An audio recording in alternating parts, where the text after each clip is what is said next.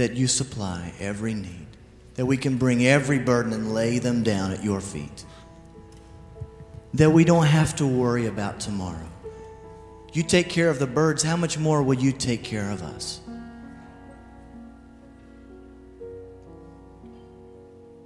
Lord, we look to you, the author and finisher of our faith. Thank you, thank you, thank you, Jesus.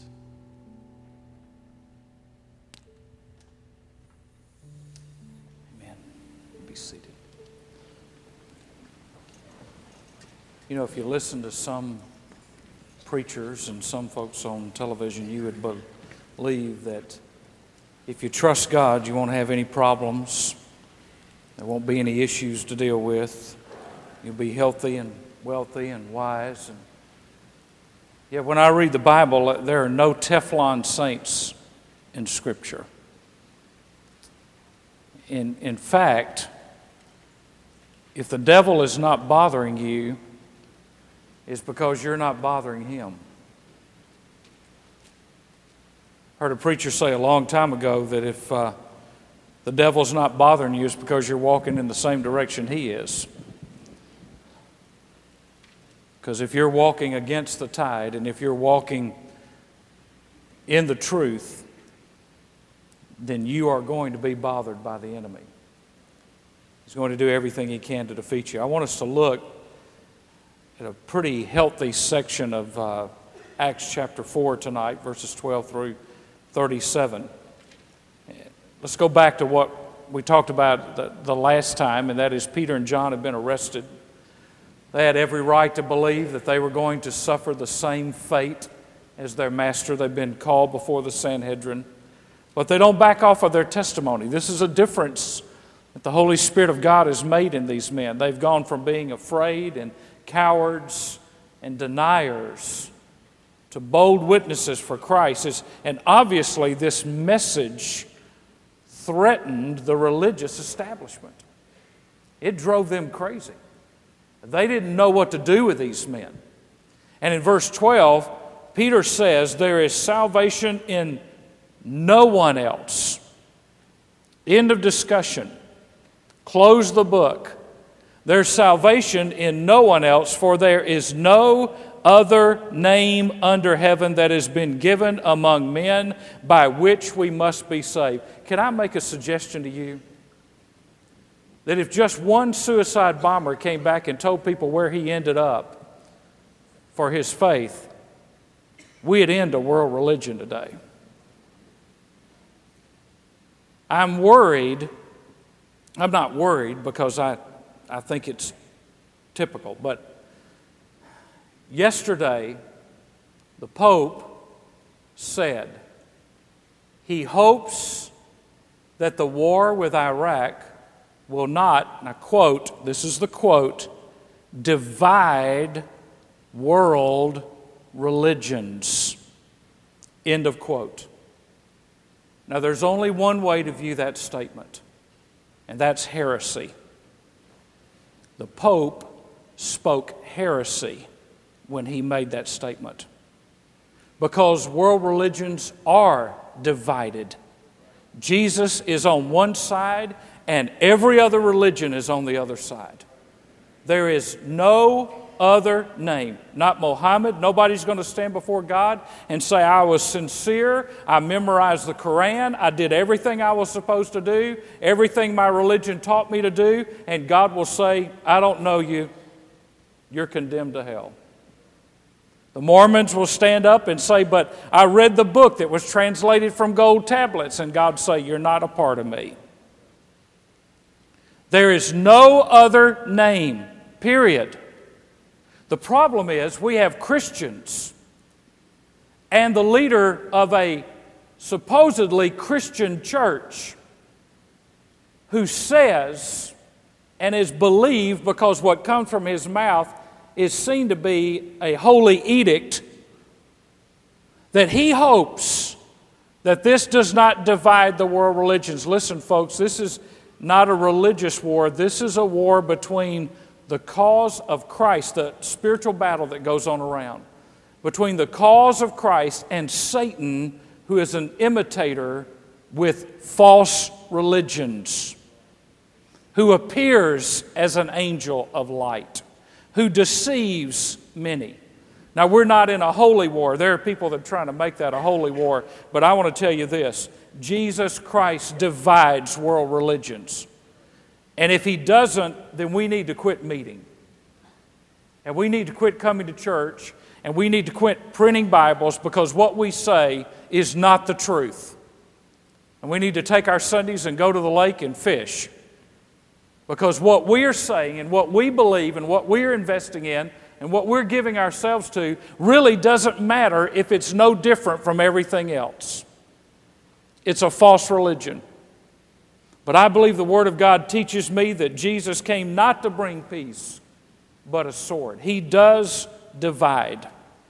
The first thing I want you to see in this long passage is the reaction of this religious crowd in verses 13 through 22. Now, the Sanhedrin, they prided themselves in their religion. They were the keepers of the keys of tradition. They have ancestors in our churches today. Their motto is, We've never done it that way before. Their slogan is As long as I'm a member of this church, there will be no unanimous vote.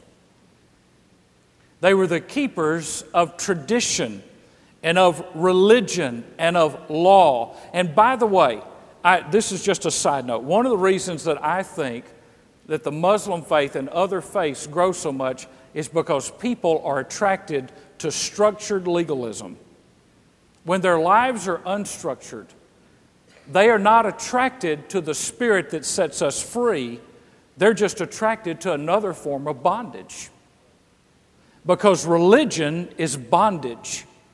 Jesus did not come to give religion, He came to establish a relationship. And religion is a bondage. The Jewish people of this time were in bondage, they were self deceived.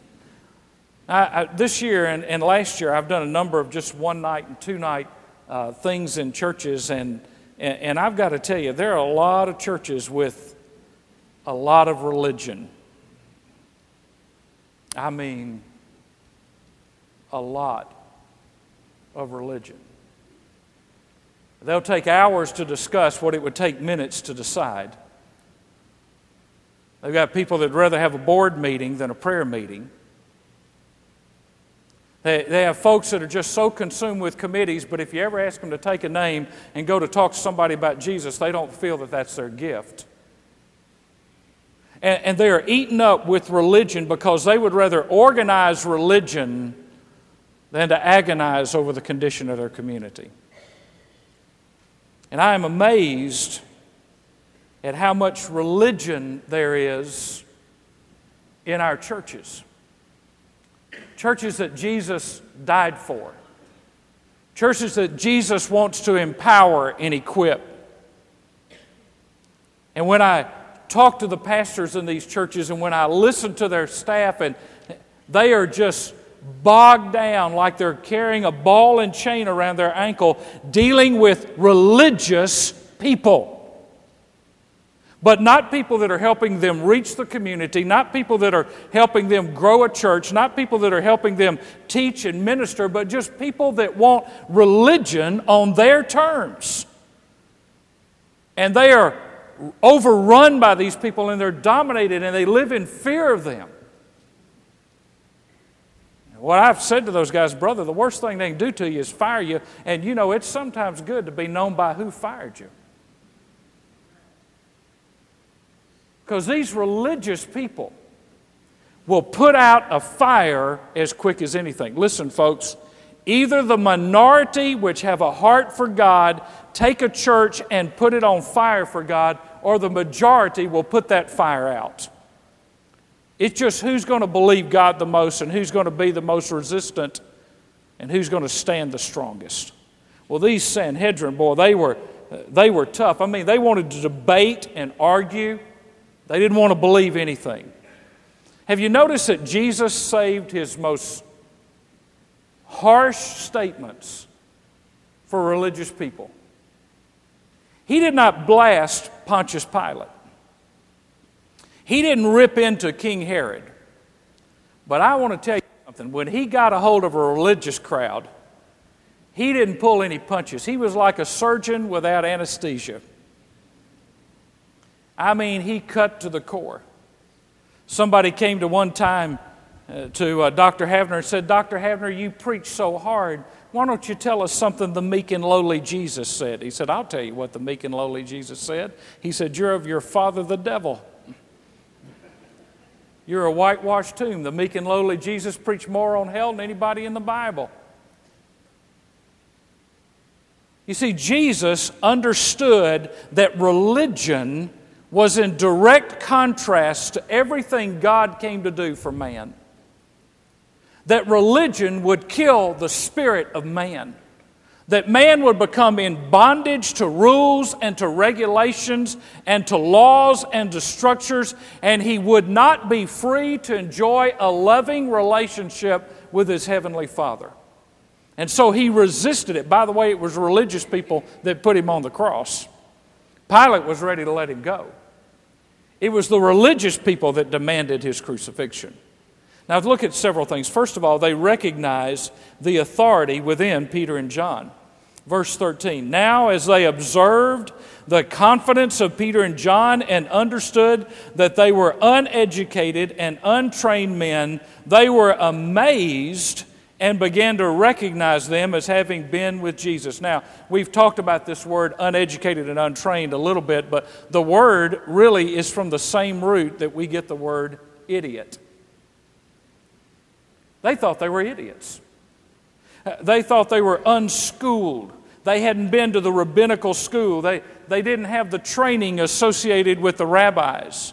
And they were amazed at them. These untrained, common men just like Jesus was a common carpenter, and yet they were acting and teaching and reacting just like Jesus did when they put Jesus under pressure. They weren't shaken by it. They had the same confidence, they had the same power, they had the same authority, and they were amazed and they began to recognize this in them. I want to give you a little lesson. Pulpit committees will oftentimes call me and ask me if there's anybody I can recommend. I had a letter from a, a church uh, in Tennessee a couple of weeks ago, and I wrote them a letter and recommended a couple of people to them. And they'll always tell you what they're looking for. Where we're looking for a you know man who's this age and who has this characteristics, and we'd like him to have a, a master's of divinity. We would prefer some. I always love it when churches that run hundred want somebody with a PhD. And in fact, their salary package is a FUD, just like the PhD sounds. You, you know, they want all these things. You know, he's, he's got to be good. His wife needs to play the piano. Uh, you know, he, he, he's got to have all these, he's got to be good with people. He's got to be at the hospital 12 hours a day. He needs to study 15 hours a day. He needs to pray five hours a day. Uh, he needs to visit the sick and the homebound 10 hours a day. Uh, he needs to do this. And they got all these requirements. And, you know, I've never gotten a letter from a pulpit committee, and I've gotten dozens and dozens, if not hundreds. I have never gotten a letter from a pulpit committee to ask me to recommend anybody that has made this statement. Do you recognize anyone who has been with Jesus? Wouldn't that seem to be the qualification you would want? Not what school he went to, not what degrees are hanging on his wall, but can you tell that he has been with Jesus? And these men were uneducated, but I want to tell you, they did a great job. By the way, some of the greatest servants God ever had were uneducated men by the world's standards. Charles Spurgeon never went to college. Every book he ever wrote is still in print today. He's considered the greatest preacher in the history of Christendom. He never went to college. Vance Havner dropped out after his freshman year in college. D.L. Moody had a sixth grade education.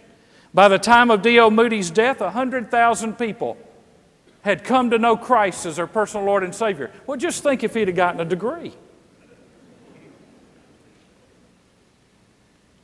A.W. Tozer, one of the great hardline prophets of the 20th century, didn't have a seminary degree. G. Campbell Morgan, who's considered the prince of preachers, one of the great expositors, died in the 1940s. Lehman Strauss had the privilege of preaching with him one time. G. Campbell Morgan never finished his education, but they had two things in common, every one of them. They were humble and they had a hunger for God. You give me somebody who's humble and has a hunger for God, and I'll take that over somebody who is so educated that they can't be humble and they don't have that childlike appetite for the things of God. Alexander Maclaren said, A soul habitually in contact with Jesus will absorb sweetness from him, just as garments laid in a drawer with some perfume absorb fragrance from that which beside they lie. Secondly, they couldn't ignore the healing. They were amazed. The word means astonished or in awe. They were, they were blown away, verse 14, and seeing the man who had been healed standing with them, they had nothing to say in reply. They couldn't deny the miracle and they couldn't ignore the man. They were amazed. They were blown away just about the time they think, okay, we're going to bring these guys in and we're going to stop this right now. Here's a lame man. They had passed the same lame man. They had walked by him too. They didn't have any power. They didn't have any authority. They had never had the ability to raise this man, and yet Simon Peter, unlearned, uneducated, says, In the name of Jesus, rise and walk. And he gets up and he walks, and there he's standing there. Now, how are you going to deny that? You can't deny that. You can't refute it. You can't argue with it. Here's living proof of the power of the gospel of Jesus Christ that in that name, by the way, they would never mention the name of Jesus. They just kept saying, quit preaching in this name. We'll talk about that in, in a few weeks. Thirdly, they acknowledged that something supernatural had taken place. But I want you to notice they didn't acknowledge this to Peter and John. Verse 15. But when they had ordered them to leave the council, they began to confer with one another. This is what is called the meeting after the meeting. They began to confer with one another. Now, you've been in churches like that, haven't you? Where the meeting's over and then you see a little group over in the corner and you know they're up to no good. you know, these, this is not the discussion of godly people. You know, they're up to no good and they're, you know, and I've been in churches where I love these meetings. You know, you, you go and you have the meeting and somebody doesn't like what's going on. Then they have the meeting after the meeting and they're all standing around smoking cigarettes criticizing the preacher. That's always a hilarious meeting to me. You know, men full of faith, wisdom, and the Holy Spirit. And so they conferred among themselves. And in verse 16, what are we going to do with these men? For the fact that a noteworthy miracle, now notice, they acknowledge the fact that there's been a miracle. A noteworthy miracle has taken place through them, is apparent to all who live in Jerusalem, and we cannot deny it. Now, folks, listen. Just because you have a miracle doesn't mean people are going to start believing. Just because there's something supernatural that God does does not mean that the lost will rush to the doors because this miracle was seen as a threat to the status quo. Religious people, by the way, hate miracles because they can't control them. Religious people don't want God to do the supernatural because it gets outside of their box. Verse 17. But so that it will not spread any further among the people, let us warn them to speak no longer to any man in this name. See, they won't, they won't mention the name of Jesus. And when they had summoned them back in, they commanded them not to speak or teach at all in the name of Jesus. Now, here were people who knew that God had worked in miracles in the past.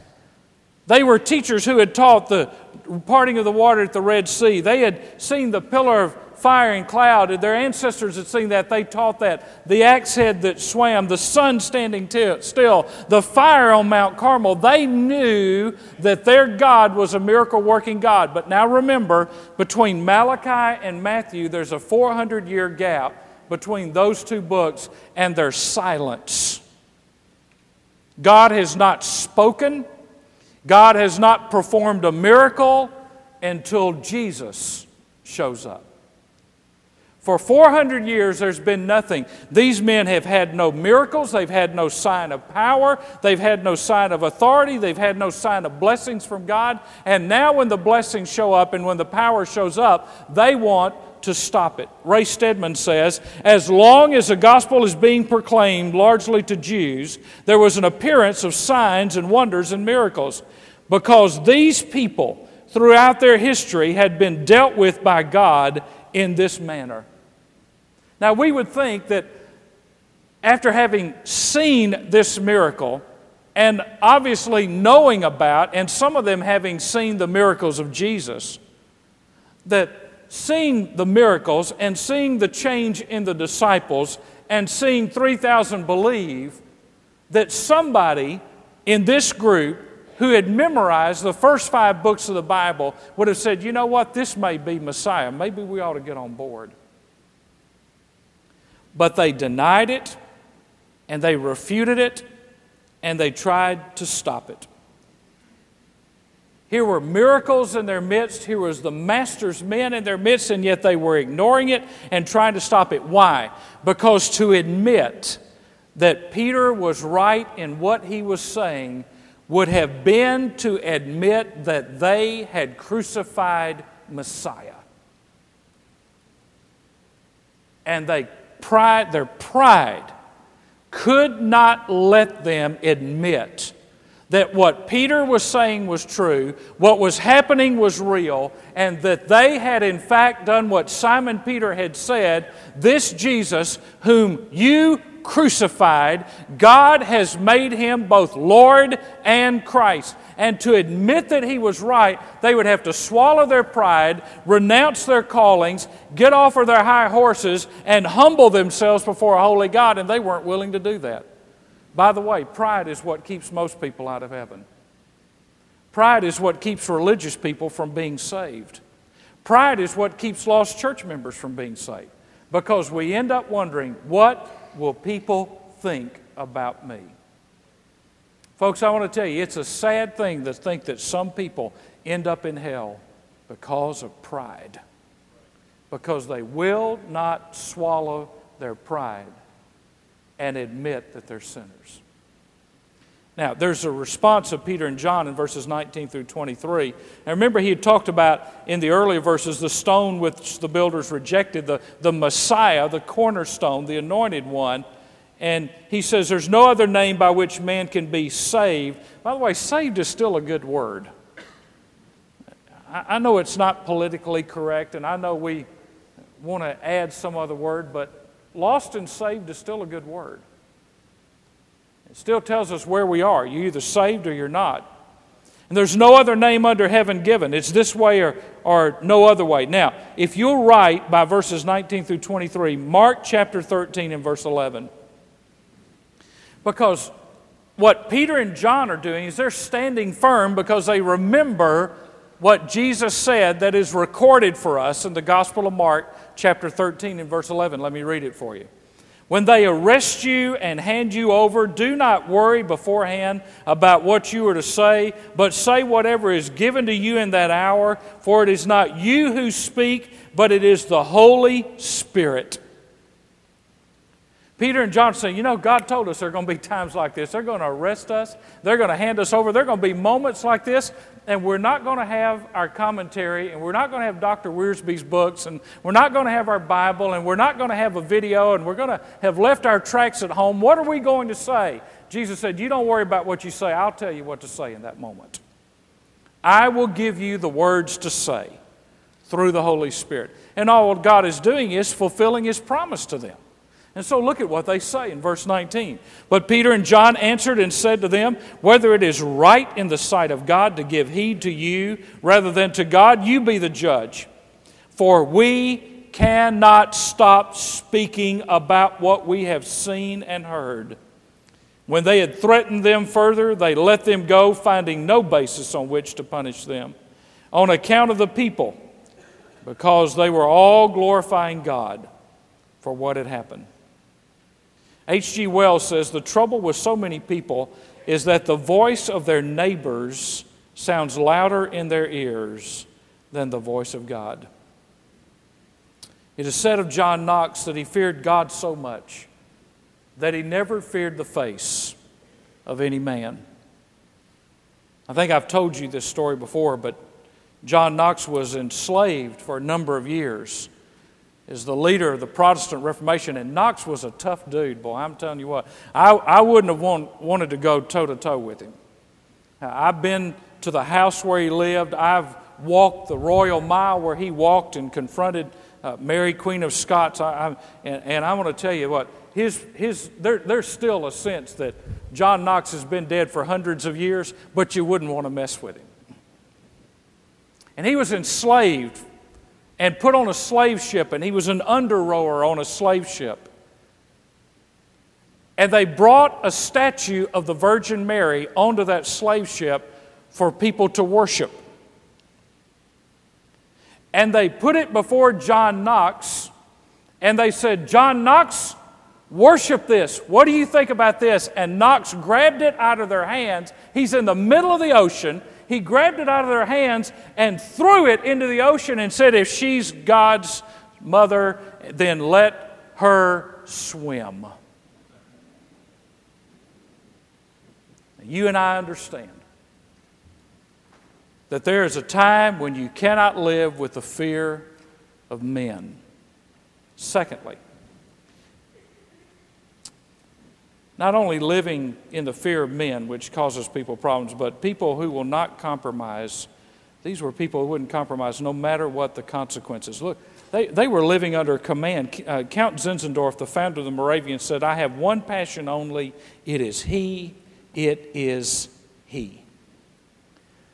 Now, I, I find this very interesting. Peter and John did not go out and do a die in on the streets of New York. Uh, they, they didn't go out and order a political agenda, get permission to march, assemble a rebellion, make a peaceful protest. They didn't go to Kinko's and get signs printed down with the Sanhedrin. And yet, the reason they were let go is because they, the Sanhedrin were afraid of the people. What a time to capitalize and take over. What a time for a coup. What a time to take your position and take some ground. But they didn't do that. The Sanhedrin had let them go because they were afraid that the people were going to kill them. But Peter and John did not try to change the power structure. They didn't waste time on secondary messages. They had one message the gospel. And they didn't want to slow down for another message. They had one word to get out. They didn't know when their lives would be over. They didn't know what would happen, but they knew this. They'd been called to preach the gospel. And so they came and preached. And now I want to tell you something, folks. Public opinion has killed more prophets than bricks and mortar.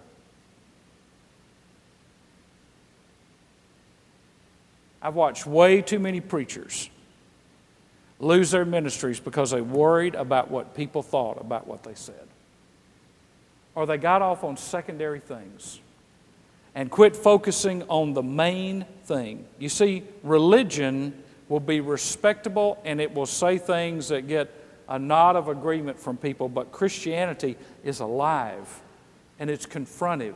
And you can't stay the way you were if you're walking with God. You have to move on and you're walking in a relationship with Him. Now, look at the third thing the results of the persecution, verse 24. Let's start in verse 23. When they had been released, they went to their own companions and reported all that the chief priests and the elders had said to them. And when they heard this, they lifted their voices to God in one accord and said, O Lord, it is you who made heaven and earth and the sea and all that is in them. Now, they did two things here. As a result of this persecution, as a result of this warning, the first thing they did is they turned their hearts to God in prayer. They went to prayer. They didn't walk out and try to call the news media and say, We need to talk about our, our rights have been violated. We've been treated unfairly. They didn't call one of these 1 800 lawyer numbers that puts everybody in fear. it's him? Oh, let's settle out of court. Please. They went to prayer. By the way, when you're persecuted and when you're under stress and when you're under pressure, that's the first thing you ought to do. Prayer should not be our last resort, it should be our first option. And they went to prayer. Now, I have never seen a church or a Christian that you had to stop and say, you know what, you're just praying too much. Have you? I mean, I, I, have never met a Christian who says, you know, I don't know what to do with them. They just pray too much. Now, I know a lot of churches and a lot of Christians that need to pray more, but I don't know that God would accuse any of us of praying too much. And they went to God in prayer and, and, they prayed and they faced the opposition and they dealt with all these power groups and, and they dealt with religion. Why? In a prayer environment, they were able to stand up to their opposition. You know why churches get in trouble? Because the last thing they think about doing is praying. You've heard the story about the church that was having all kind of trouble and they were just people were standing up and fighting and fussing back and forth and back and forth and arguing back and forth and somebody stood up and said, Pastor, I think it's time for us to pray. And a lady stood up back and said, Oh, no, it hasn't come to that, has it?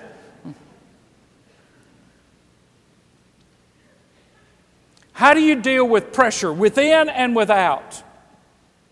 By prayer. How do you have power to meet the opposition? By prayer. Now, I want you to see the word that Peter uses here in verse 24. Oh Lord. Now, that's not the typical word kurios for Lord, that's a different word. It's the word despot, dictator. Peter says, Lord, dictator, absolute sovereign ruler. Nobody can question Nobody can challenge you. Nobody has a higher authority. There is no other court of appeal. You're at the top. You make all the decisions. Oh Lord, we're coming before you, the God who has the last word. Now, here's a great thought. God, you're sovereign Lord. You're the ruler. You're the creator. You're in charge of all. You know all. You see all. You control all. Lord, you're the creator. Uh, Lord, we're having some problems with some of these people you created. That's why they use that word. Lord, you're the creator. You created all of this. You created this circumstance. You allowed it. And we just want to tell you we're having a few problems with some of these folks that you've created. Just wanted to bring them to your attention. You know, the one thing you can do without gossiping is you can tell, tell on people to God. And you're not gossiping, you're praying. You're talking to God about it. Now, Lord, look at these people. Look at what they're. Lord, can you believe this? You know, and the Lord either change you or He'll change them. Now, you start go talking to everybody else, you're going to start gossiping. And then you're going to start exaggerating. And then you're going to have to come to the altar and confess it. But when you pray and you talk to God, which is what they did, they turned their hearts to God in prayer. But notice the second thing they did they tied in Scripture in their praying. What they're doing here, beginning in verse uh, 25 and 26, they are quoting the second psalm. They remember this scripture, they had read it, and it came to mind, and they began praying scripture. Verse 25 Who by the Holy Spirit, through the mouth of our father David, your servant, said, Why did the Gentiles rage and the peoples devise futile things? The kings of the earth took their stand, and the rulers were gathered together against the Lord and against his Christ. For truly in this city there were gathered together against your holy servant Jesus, whom you anointed, both Herod and Pilate, along with the Gentiles and the people of Israel, to do whatever. Now, notice how they describe it to do whatever your hand and your purpose predestined to occur. They look back on Psalm 2 and say, hmm, you know, this kind of reminds me of Psalm 2. And so, Lord, you know what Psalm 2 says, let's just remind you what you said in your word. And notice they say to do whatever your hand and your. Well, I thought that the Jews did it. No. God orchestrated that. Because there had to be a worthy sacrifice, there had to be a sinless sacrifice. And it was in the predetermined plan and counsel of God God the Father, God the Son, and God the Holy Spirit got together and said there's only one way that man's ever going to be saved. It has to be through a blood sacrifice. And animals aren't going to do it. There has to be a once for all sacrifice. And God the Son said to God the Father, I'll go. And God the Holy Spirit said, when he gets through, I'll follow it up and I'll take up where he left off. And they looked at each other and said, That's a good plan. That was before you ever sinned. That was before Adam and Eve ever sinned. God, knowing all things, God being the creator of all things, God being sovereign of all things, knew what man was going to do when given the free choice to do it. He would rebel. We think if God set it up all over again, we wouldn't do that. We'd do the same thing. And so they prayed Scripture. And what they're praying is God, you rule and you overrule. You can even take a cross and turn it to your glory. You can take what appears to us to be the worst day of our lives and turn it to a day that we praise you for. And isn't that what we do when we celebrate Easter? We praise God that He took the worst thing man could ever do and God turned it to our salvation. Just like Joseph said, You meant it for evil, God meant it for good. They meant to stop Jesus, and all they did was start an explosion of growth of people who came to believe the message. Now, I want you to write down, you, you, it won't read this way in your translation, but I want you to write down Job chapter 12, verse 10 through verse 21. And I want to read some verses. This is, this is a great passage. I'm reading it out of today's English Bible.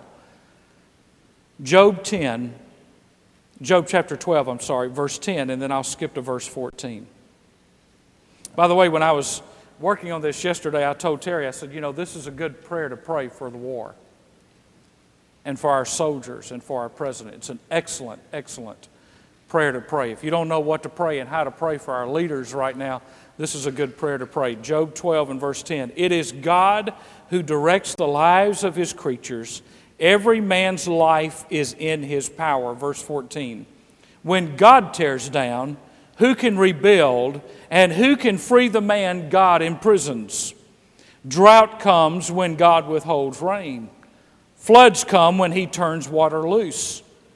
God is strong and always victorious.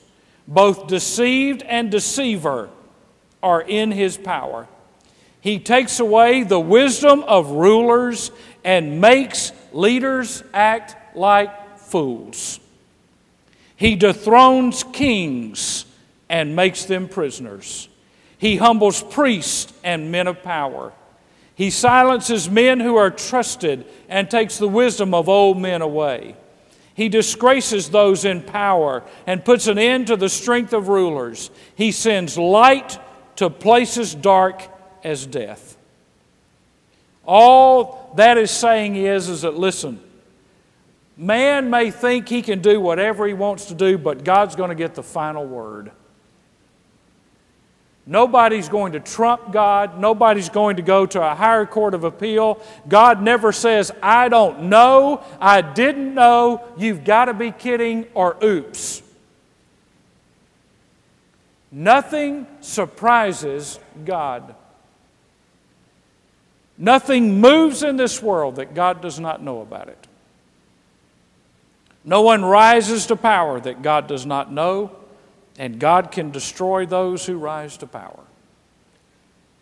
He's sovereign. And so they pray and they say, Lord, your hand and your purpose, predestined, predetermined, have occurred. Verse 29 Now, Lord, take note of their threats and grant that your bond servants can find a new church to go to where there are not as many problems. Now, what it says? And grant that your bondservants may speak your word with all confidence while you extend your hand to heal, and signs and wonders take place through the name of your holy servant Jesus. Three times, verse 13, verse 29, and verse 31, you find the word boldness or confidence. They're asking God to give them more of what got them in trouble. They were uneducated, unlearned men. I mean, we're so sophisticated now, you know, that if we get in trouble, we dive in a hole, we run for cover, we hide in the tall grass. I mean, we, we go for the bushes. We, you know, pastors especially. I mean, the first bad meeting they ever go to, they start sitting out there, oh, you got to pray for me. I need a church that's more open to Jesus. These guys stayed right in the middle of a terrible situation with religious people and said, God, give us more. We're ready to walk through the fire. We're ready to take whatever comes. It was the answer to prayer, the answer to persecution, the answer to power was God, give us more of this. Now, some of us are like John, the son of thunder. You know, we just want to call down fire on those people. That's not what these disciples did. They called for the fire of God to come on them so that they would continually be bold in sharing their faith. They were bold in their belief and they were bold in their behavior. They weren't just bold when they were in their holy huddles. But there was a sense of urgency in them. If the heat is coming on, if the persecution is coming, then we need to be bold enough. We have to stand against it. By the way, there, we are in the minority as believers, and we have to be more aggressive than those who are against us because we're going uphill. And when you stand against aggressive forces, you have to be more aggressive than those forces if you want to win the day. And that's what they're praying for. Lord, just give us more of this. We're, we're going through a battle, we're going through a crisis. We need more of what you've got for us. Extend your hand. Do more miracles. Do more wonders. Give us more confidence. Give us more boldness. 1 Thessalonians 2 2. But after we had already suffered and been mistreated in Philippi, we quit the ministry. It's not what Paul said. Paul said, after we had suffered and been mistreated in Philippi, as you know, we had the boldness in our God to speak to you the gospel of God amid much opposition. Ephesians chapter 6 and verse 19. And pray on my behalf that utterance may be given to me in the opening of my mouth and make known with boldness the mystery of the gospel for which I am an ambassador in chains that in proclaiming it I may speak boldly as I ought to speak. And they prayed, and all were filled, and the place was shaken. When we seek the Lord, and when we seek His glory, and when we seek His power, things will start shaking. But they never shake when a church wants to do business as usual. They never shake if we want to stay in our comfort zone. They never shake if we just don't want to offend anybody because the gospel is offensive. And when you're confronted with the gospel, you have to choose to accept or reject. There's no middle ground. You don't straddle the fence and walk the narrow road at the same time. And they sought this power, they sought this presence in the midst of opposition. Ron Dunn used to say that he doubted seriously that God would ever send persecution to America because we are not the stuff of which martyrs are made. He may be right. I don't know if American Christianity is the stuff of which martyrs are made. I don't know one believer that when faced with the choice of confessing Jesus or denying him, and if you confess him, they'll cut your tongue out, would boldly say, Cut it out. Because you see, we want our cake and we want to eat it too. We want our touchy feely religion. And we don't want to pay the price that today, today, somewhere between 50 and 75,000 people in this world will pay with their lives for the gospel, for sharing their faith, for forsaking their religion, for standing and proclaiming. They will die today as soldiers in the army of God. And I don't see within the walls of the church of this country that kind of faith. I don't see it in our pulpits. I don't see it in the way we go about our business. I'm afraid that we have developed the mindset if you'll leave us alone, we'll leave you alone. And there is nothing in the book of Acts that tells me we can be that way and call ourselves Christians.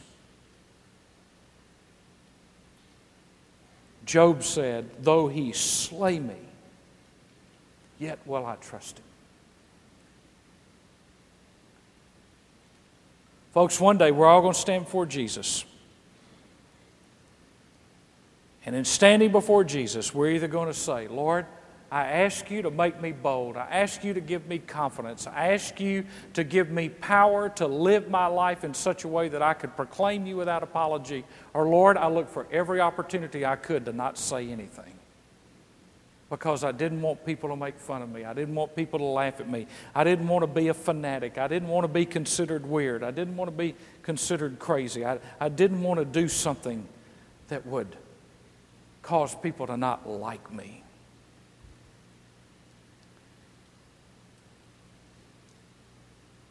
A number of years ago in Red China, there were three rules about religion. I'm trying to remember these because I haven't used this illustration in about 10 years, but you could not organize a religious meeting. You could not meet with the same people at the same time. If I remember right, the third one was you could not meet in the same place at the same time. So you couldn't organize a religious meeting, you couldn't meet with the same people at the same time, and you could not meet at the same place twice. And so for the church to gather in China, by the way, the church in China is growing faster than the church in America. For the church in China to meet, they would have to have a messenger within that church, and that person would be designated at each meeting. And then they would stand in a common place and they would be the contact person usually in the marketplace, and they would have some identifying mark put on them that was determined in that meeting. They'd wear a certain color of clothes, they would wear a band around their wrists, some way that they could be identified. And they would stand in the marketplace, and if we were all meeting, then we would have to vote on a person tonight who would be our contact. So, sometime between now and next Sunday, let's say they were in downtown Albany standing on the corner by the courthouse. So we would go to the corner of the courthouse and find out where we're supposed to meet this next week because we could never meet here again. And you could never meet with this same group again, otherwise, you're breaking the law. But eventually, because the communist Chinese will infiltrate the church or they'll pay off somebody to be a Judas, they'll find out who that contact is. And when they do, because they're in a public marketplace, they will take them and they will bind them up and they will pour gasoline on them and set them on fire in the public marketplace to discourage Christianity, to stop the organizing of religion, so that all will know we're going to find out who you are, and when we find out, we're going to kill you. One of those Chinese Christians was in America a number of years ago, and he was sharing with a pastor friend of mine that story. And my pastor friend said, It must be very hard to get people to volunteer for that job. And this Chinese believer, with tears in his eyes, said, Sir, you don't understand. Our greatest day is when we get to be God's contact in the marketplace. When we are considered worthy enough to put our lives on the line for the gospel. I would submit to you that we are not that caliber of believers. Because not only do we not want to die for the gospel, most of the membership of this church won't even live for Jesus this week. Because we don't want to be used of God. We want just enough religion to get us to heaven, but not enough for Jesus to say, Well done, good and faithful servant. Enter into all that I have for you. Let's pray together.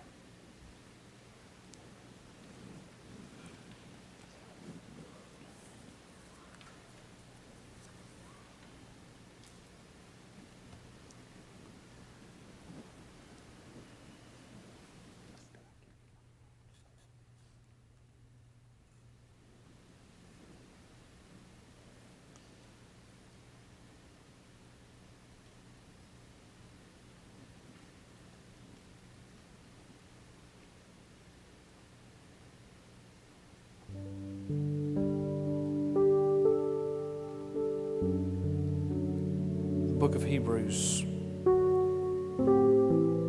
chapter 11, has an interesting verse.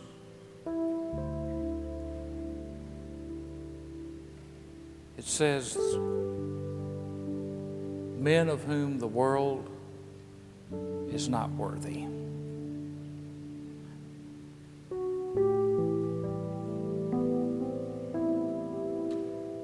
You know, I, I sometimes I think I'm I'm committed. Until I'm reminded of people who are dying for their faith.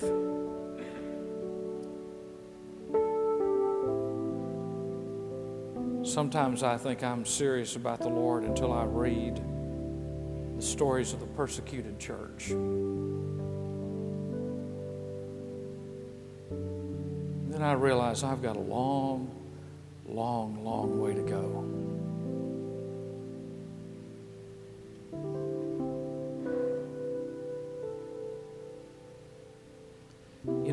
way we'll ever be those kind of people is when we first die to ourselves. Paul said, For me to live is Christ, but to die is gain.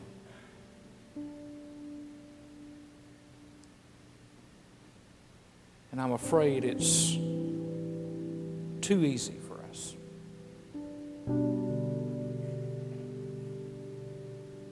church has never grown in times of prosperity. The church has always grown in times of persecution and adversity. Because in the fire, the dross is melted away and the real stuff comes to the surface. And in the fire, we are purified.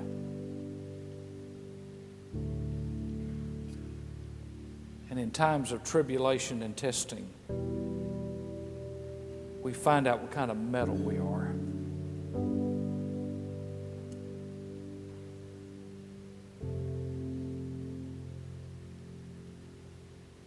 I am very grateful tonight that I live in a country where I have the freedom to do what I do. But it doesn't make me any less responsible to be salt and light and to be bold in my faith. In fact, it gives me a greater responsibility because with freedom comes responsibility.